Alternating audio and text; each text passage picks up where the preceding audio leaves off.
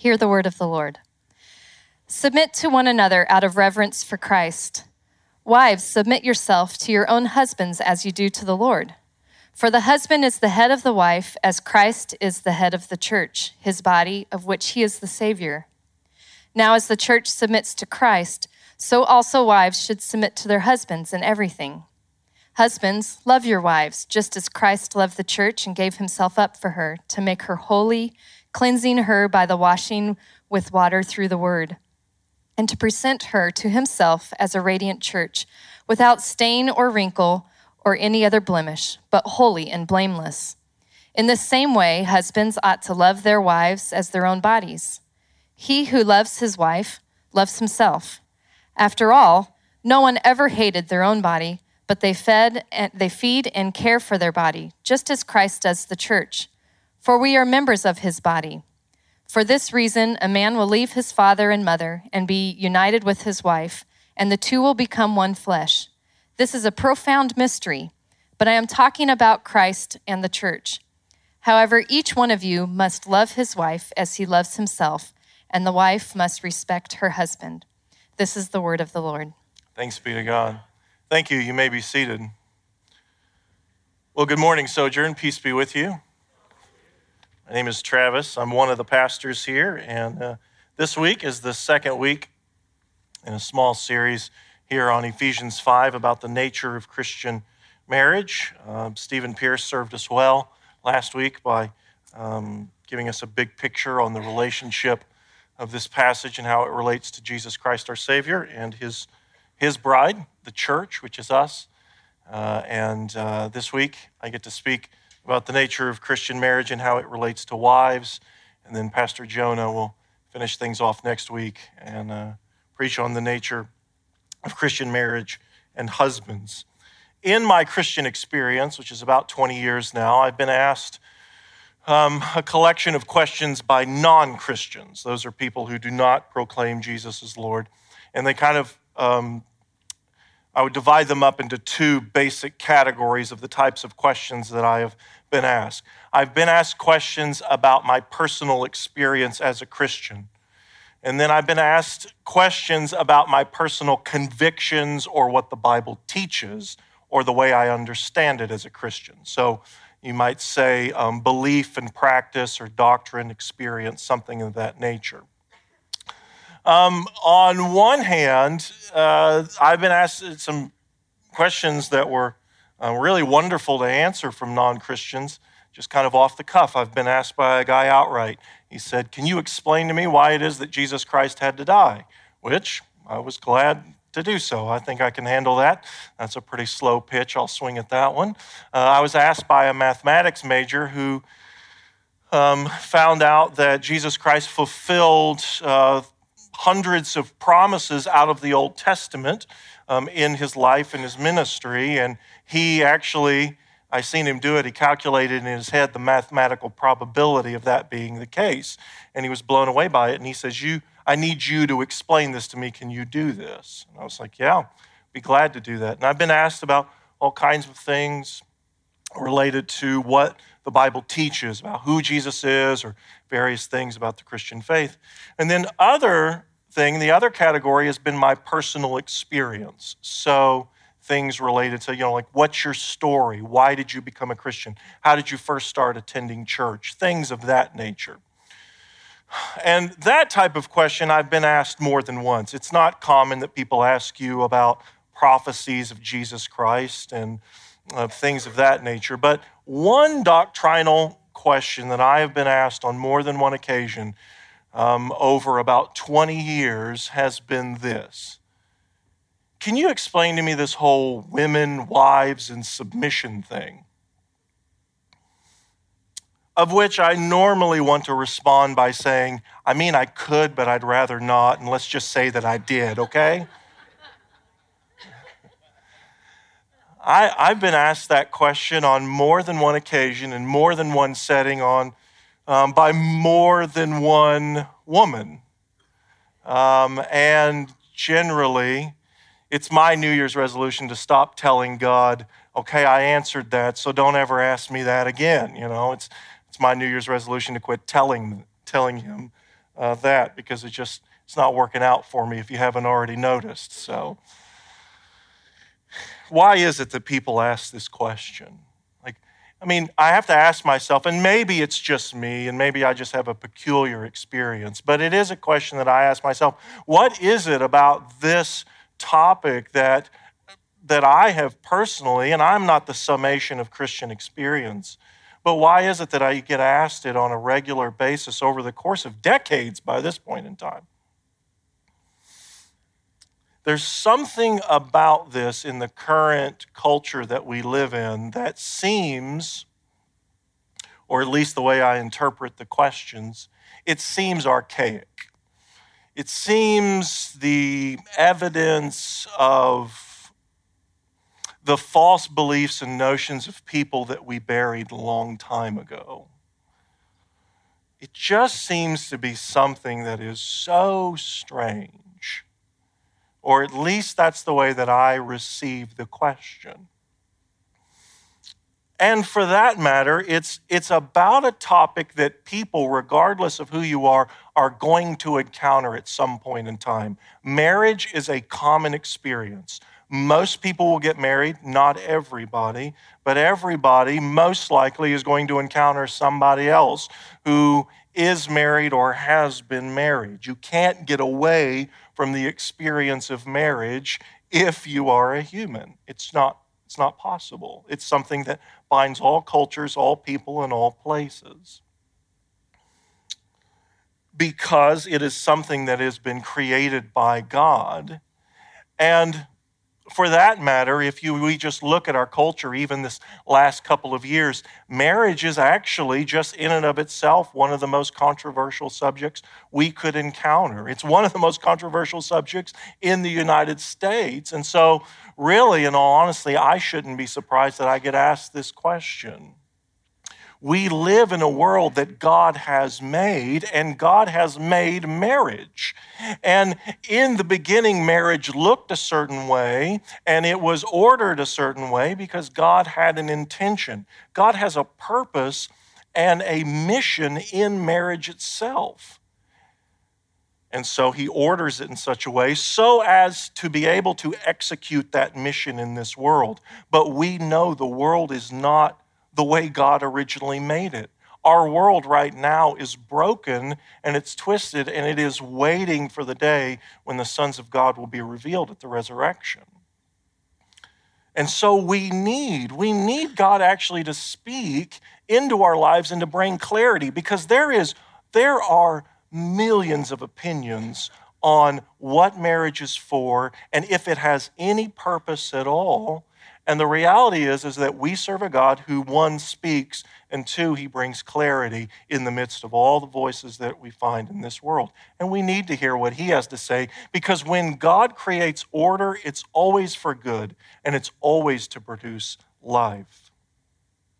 God always have has good things for his children in the way he orders their creation, but also in the way that he orders redemption itself.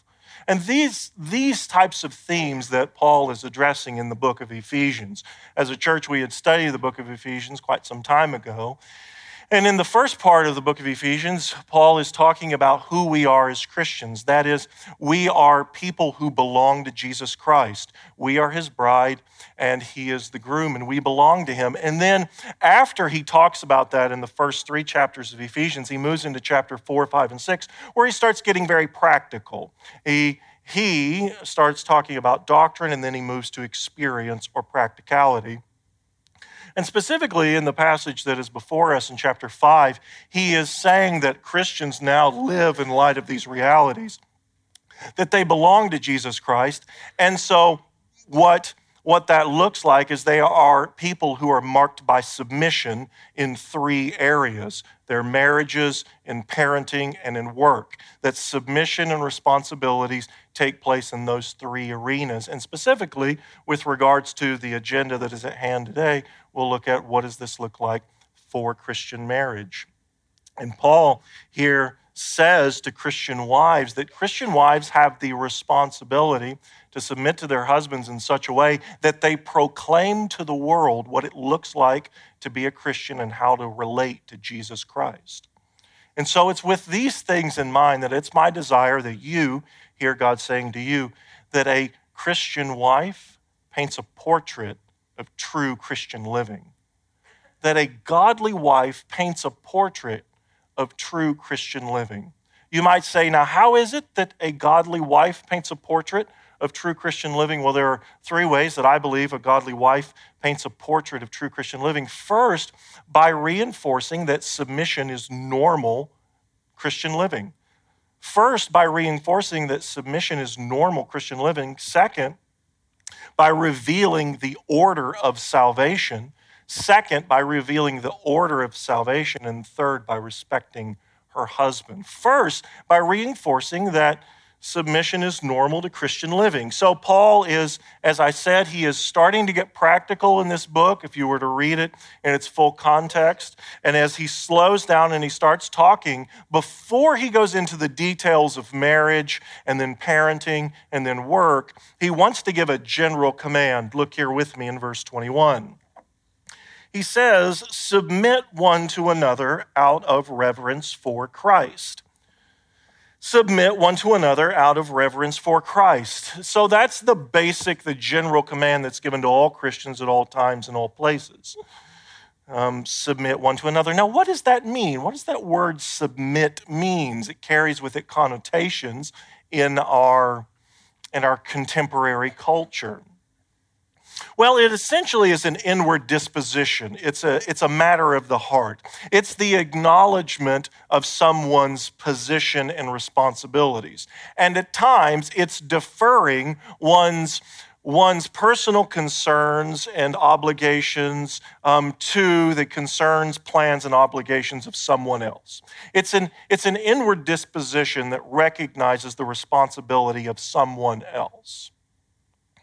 And what Paul says is that he says Christianity is marked by submission one to another. And did you see that? He addresses the motive in verse 21. We submit one to another. So the church should be marked by some sort of, of deferring, um, and there's some sort of give and take, some sort of dance that takes place even within the church. And he says, why? Why do we do this?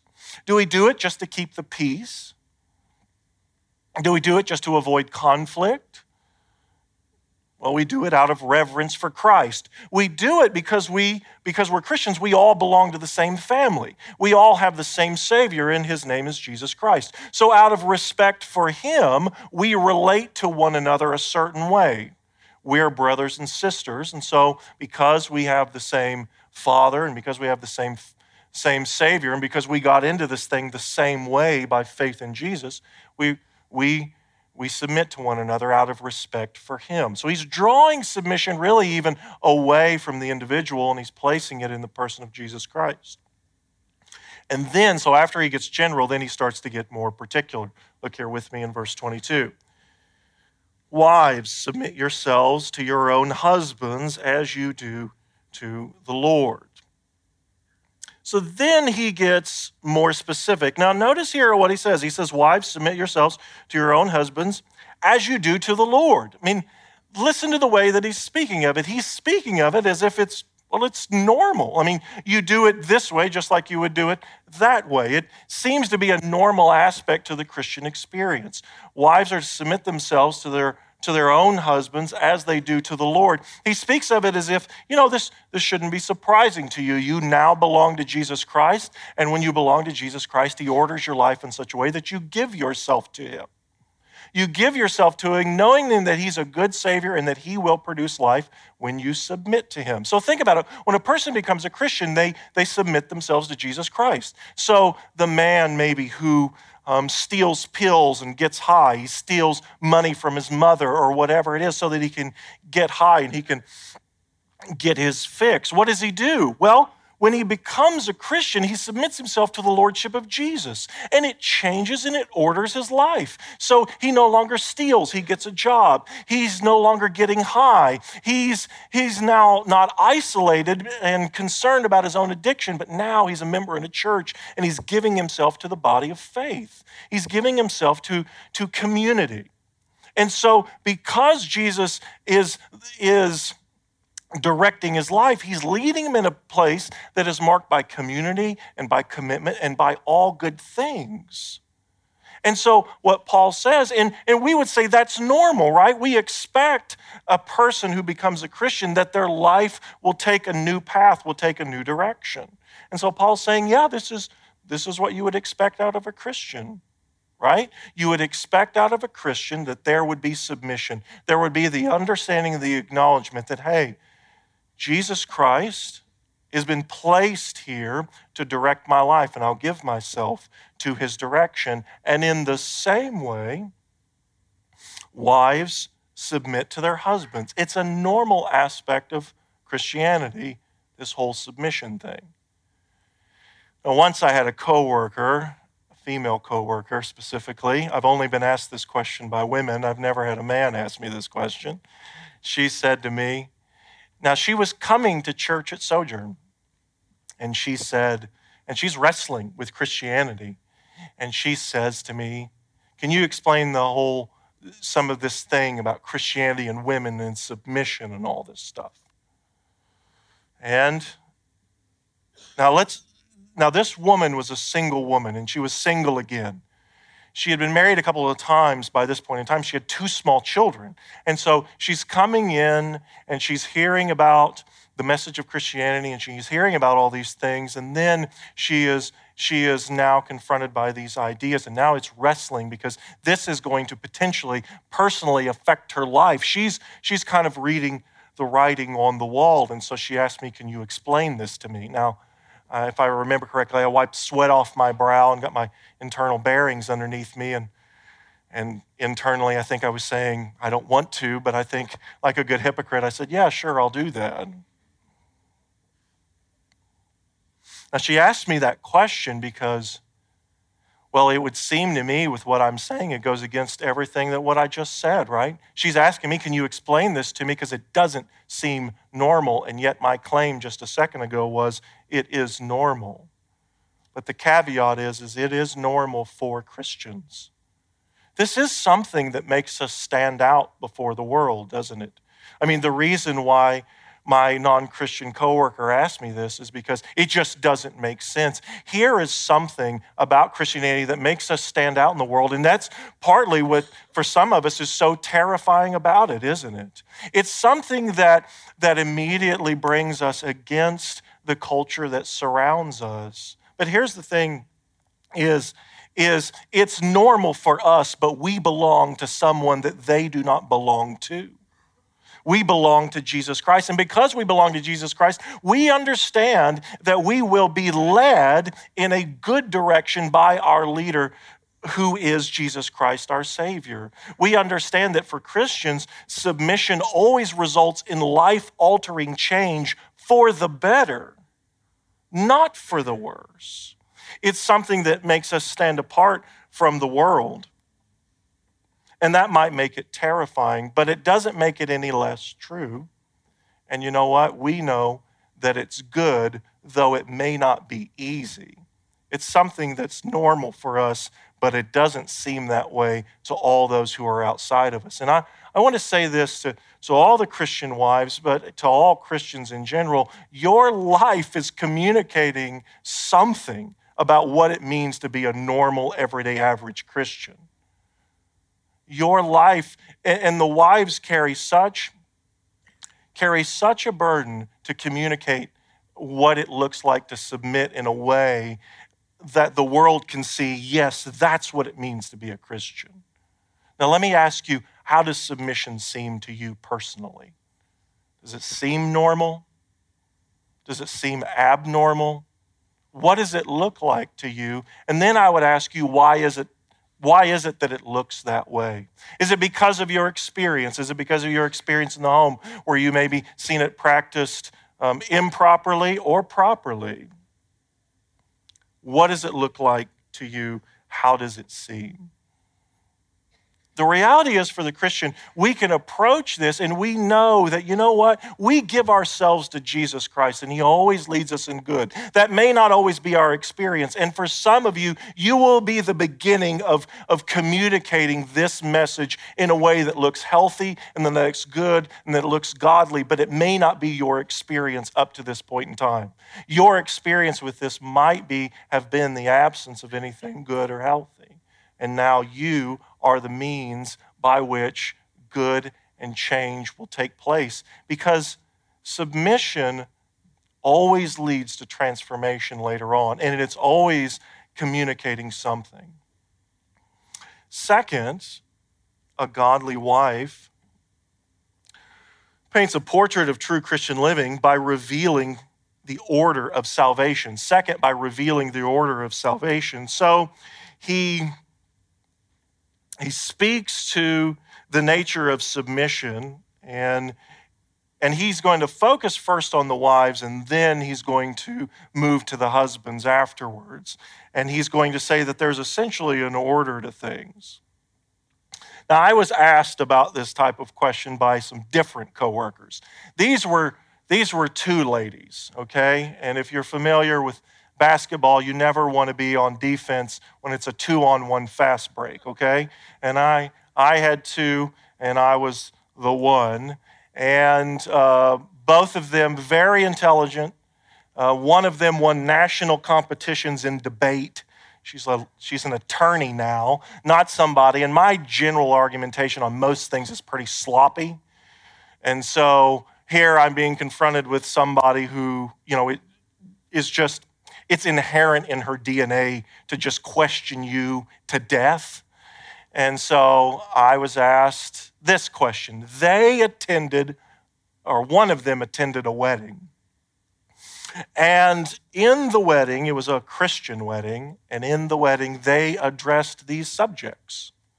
They talked about headship and submission. They talked about these type of things in the wedding, and one of them was there and was it, it brought questions her mind and she turned to her friend and then they had more questions and then da da da da da, dumb christian me walks into the room and they said hey we've got a question for you. Sure i'd love to answer your question or something stupid like that.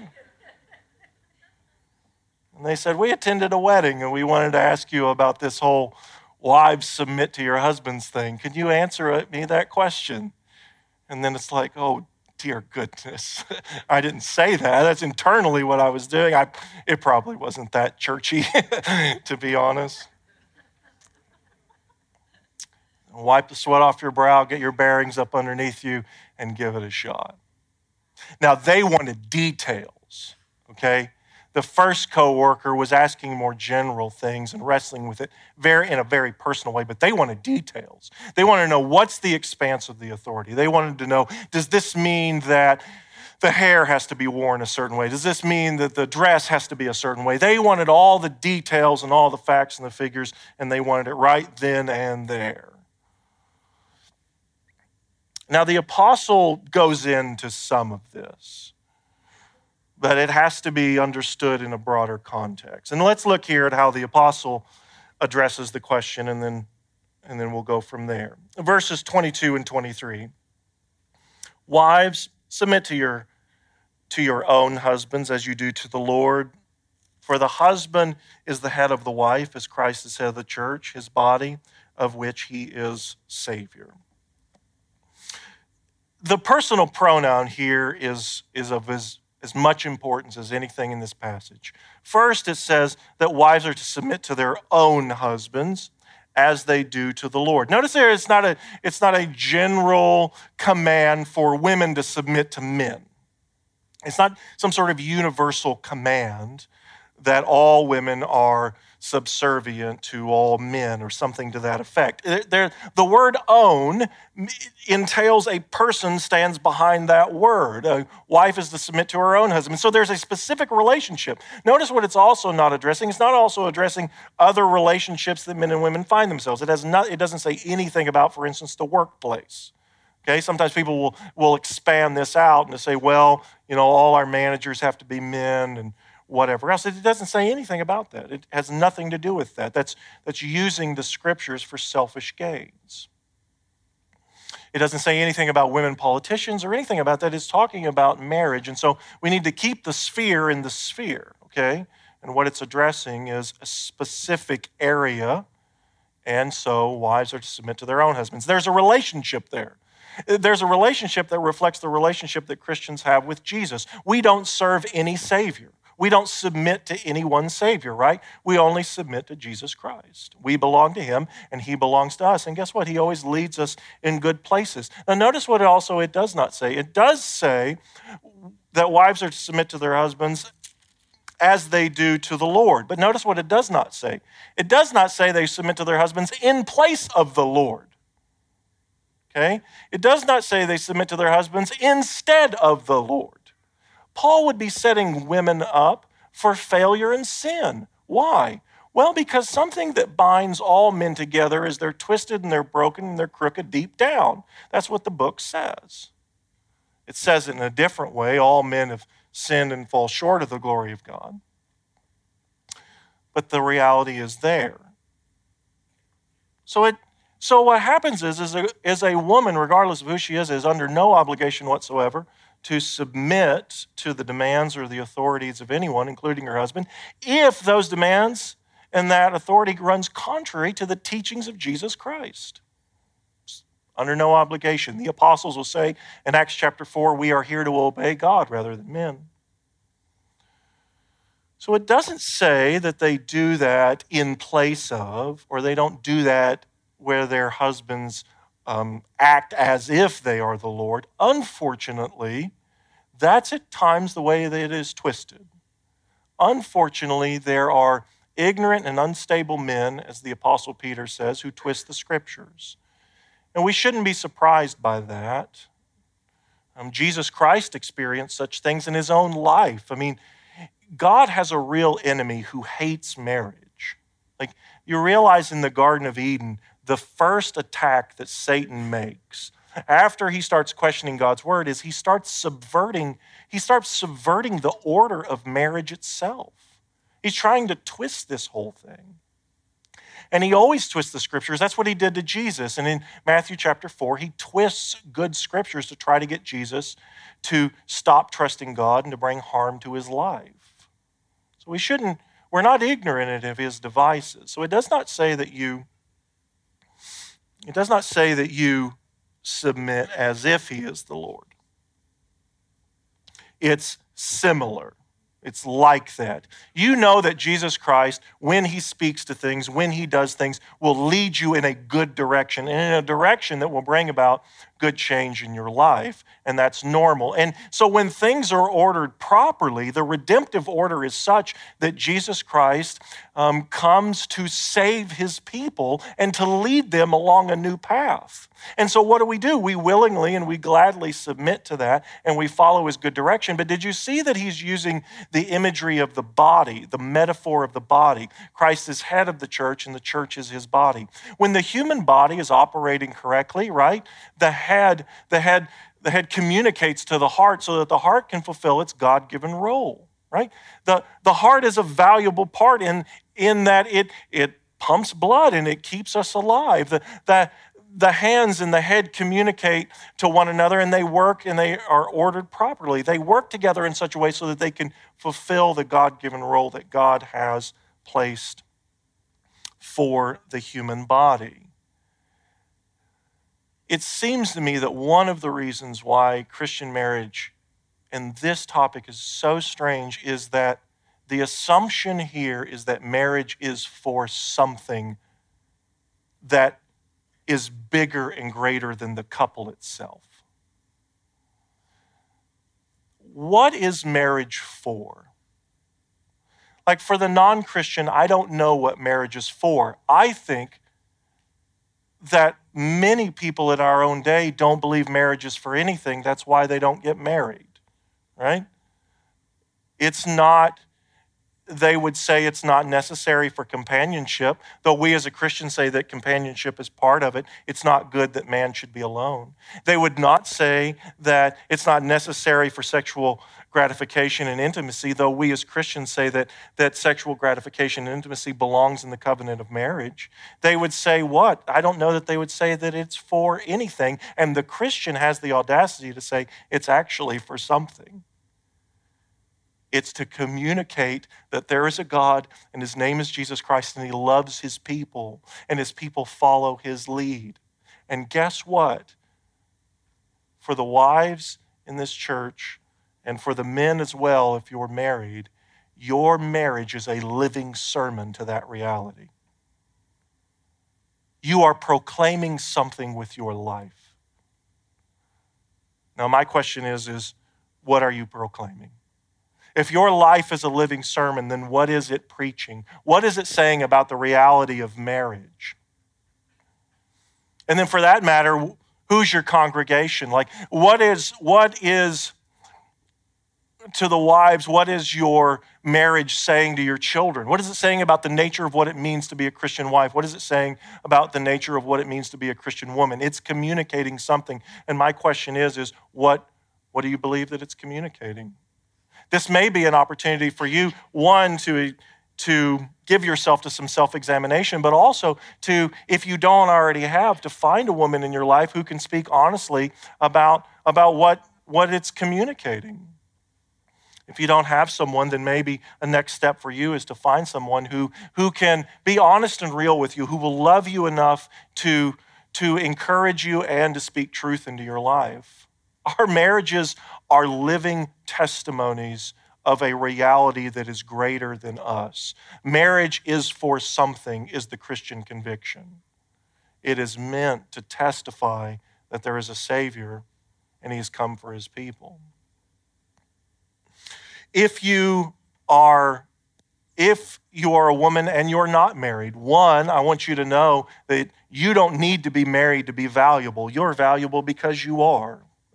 You've been created in the image of God and you've been redeemed by the blood of Jesus and you have inherent value in and of yourself. And I don't, I don't want us ever to be a church that starts um, making value conditioned on whether you're married. I don't want us to be a church that would make value conditioned on much of anything right? We don't need to make people valuable if they do this or that. I mean, I think women are valuable because they are. I don't think they're valuable because they have to have authority over men. That makes value contingent on something else. And according to God, people are valuable because they've been created in His image, and Christians are valuable because they belong to Jesus Christ. Value is not contingent on anything you do or don't do. That's why it doesn't matter what your position is. But if you are single and you desire to get married, now's the time to start shaping your vision of what your marriage will look like and what this might look like in your everyday life. I would encourage you to find someone who has been a Christian and who has been married for some time. You want somebody who's, who's done this enough to have made enough mistakes that they have something to share with you. You want somebody who will be honest about the things that they've learned over the course of a lifetime. The reality is, is their, their marriage, and if you long for that yourself, your marriage has the ability to, to communicate. I mean, those, those two coworkers I had, the reason why they asked me those questions was not because they heard a sermon. The reason why they asked me those questions was not because of anything they read actually in the Bible. The reason why they asked me those questions was because they witnessed a wedding and a marriage. And our marriages declare something about the character of Christ and his church. And it reveals the divine order. And then, third, a godly woman, a godly woman paints a portrait of true Christian living by respecting her husband. So, after Paul moves to initially address the wives, he's going to spend a lot of time um, speaking to the husbands. And Pastor Jonah will, will be addressing the subject next week. And then he concludes. He concludes with two commands in verse 33. However, each of you also must love his wife as he loves himself, and the wife must respect her husband. Now, he speaks here about after he talks about roles, and so the role of the wife and the role of the husband, he finishes off with um, two basic commands. Now, there's a collection of things that Paul does not address in any way, shape, or form. He, he does not say in this passage, he does not say that the roles are different because of abilities. Okay? He does not say that the roles are different because of competency. Okay? All of the times I've had to talk with people about this, the question has come up because the question is is are you saying that women are not capable of fill in the blank? And this has nothing to do with capability or ability. It has to do with responsibility and calling. That's what it has to do with. And so there's a distinction in roles because there's a distinction in calling and a distinction in responsibility, but nothing about capability, ability, or the like. And so we have this distinction, and what he says is he says that, that the responsibility of a, of a wife is to respect her husband's position because if he is in the place, if he is in the leadership role, if he is to be the servant leader in, in the home, he's going to have to wrestle with God's will for his life, but also for his marriage. He's going to have to make decisions. He's going to have to take risks. If he's a godly man, because he is to he, because he's a godly man and he's a Christian, he's going to have to at some point in time come back and say he was wrong. He's going to have to come back and say, I shouldn't have done things this way. And so the command is to respect, to, to honor the calling and the burden and the responsibility that's placed on his life. So God, in his infinite wisdom, I mean, did you notice that the husbands were required to love their wives, but, but the wives weren't required to do the same? One of the most troubling things I've read in the Bible. But why the need for respect? Why the need for respect? Because he's going to have to make hard decisions and because he needs, he needs the support. Because here's the reality. The reality in scripture is, is that, that everybody and all men are scared to death. It's the most common command in all of scripture is do not fear. And, and when a woman, when a wife will respect and honor her husband and at times express her concerns, there's nothing about submission that says you can't express your concerns. There's nothing about submission that says you cannot say, I don't agree. There's nothing about submission that says, I don't, I don't think this is the wisest decision. There's nothing about that in Scripture that says that's not what it is. But it is having a posture of the heart is to say, I respect the position and, and your responsibilities as the leader and as the head of this home. When you do that, you will bring about, you will bring about new life into the heart of your husband. He will know that he can trust you, and he will know that if it goes wrong, let's say he makes a decision about finances, he makes a decision about your children's education, he makes a decision about whatever, he will know that he has your respect, and it will bring about transformative change, and it will it is an act of courage. It's an act of courage to, to submit. And you will bring new life into his life you will bring transformation into your marriage. I know this for a lot of reasons. But I know one thing that the scriptures teaches. The scripture teaches that transformation always follows submission. The scriptures teaches that new life always follows submission in its time. It may not be immediate, but it will happen in the course of time. You might say, now, what is your evidence of such a ridiculous idea? Well, I would say it's the submission of Jesus Christ. What is incredible to me is that God would choose to save people like you and I through an act of submission. that Jesus Christ in the Garden of Gethsemane comes and he approaches God the Father and he wrestles. I mean, he is wrestling with God's plan and God's leadership over his own life. Leadership that is, that is far more devastating than education or finances or the like. He is submitting himself to God's plan and he will face God's wrath at the cross. And so he expresses his concerns. It's true submission, but he's expressing his concerns and he's saying to God, if there's another way to do this, please let it happen. But then he says, as an act of submission, not as I will, but as yours be done. He steps back, he defers to God's plan and God's authority over his life, and he submits himself to his own death. That was an act of submission and if you're a Christian, it brought about transformation now, didn't it? If you're a Christian, it brought about an everlasting change in your life. And you know what? Jesus' act of submission brought about new life, and it eventually brought about his resurrection. And now we proclaim that. We proclaim that with our lives. We could proclaim that with our marriages. And we see a picture of it not only in the Word, and not only in our marriages, but also in the Lord's Supper. Because you see, on the night when Jesus was betrayed, he took a loaf of bread, and after giving thanks, he broke it. And he says, This is my body broken for you. Like, why would he do that?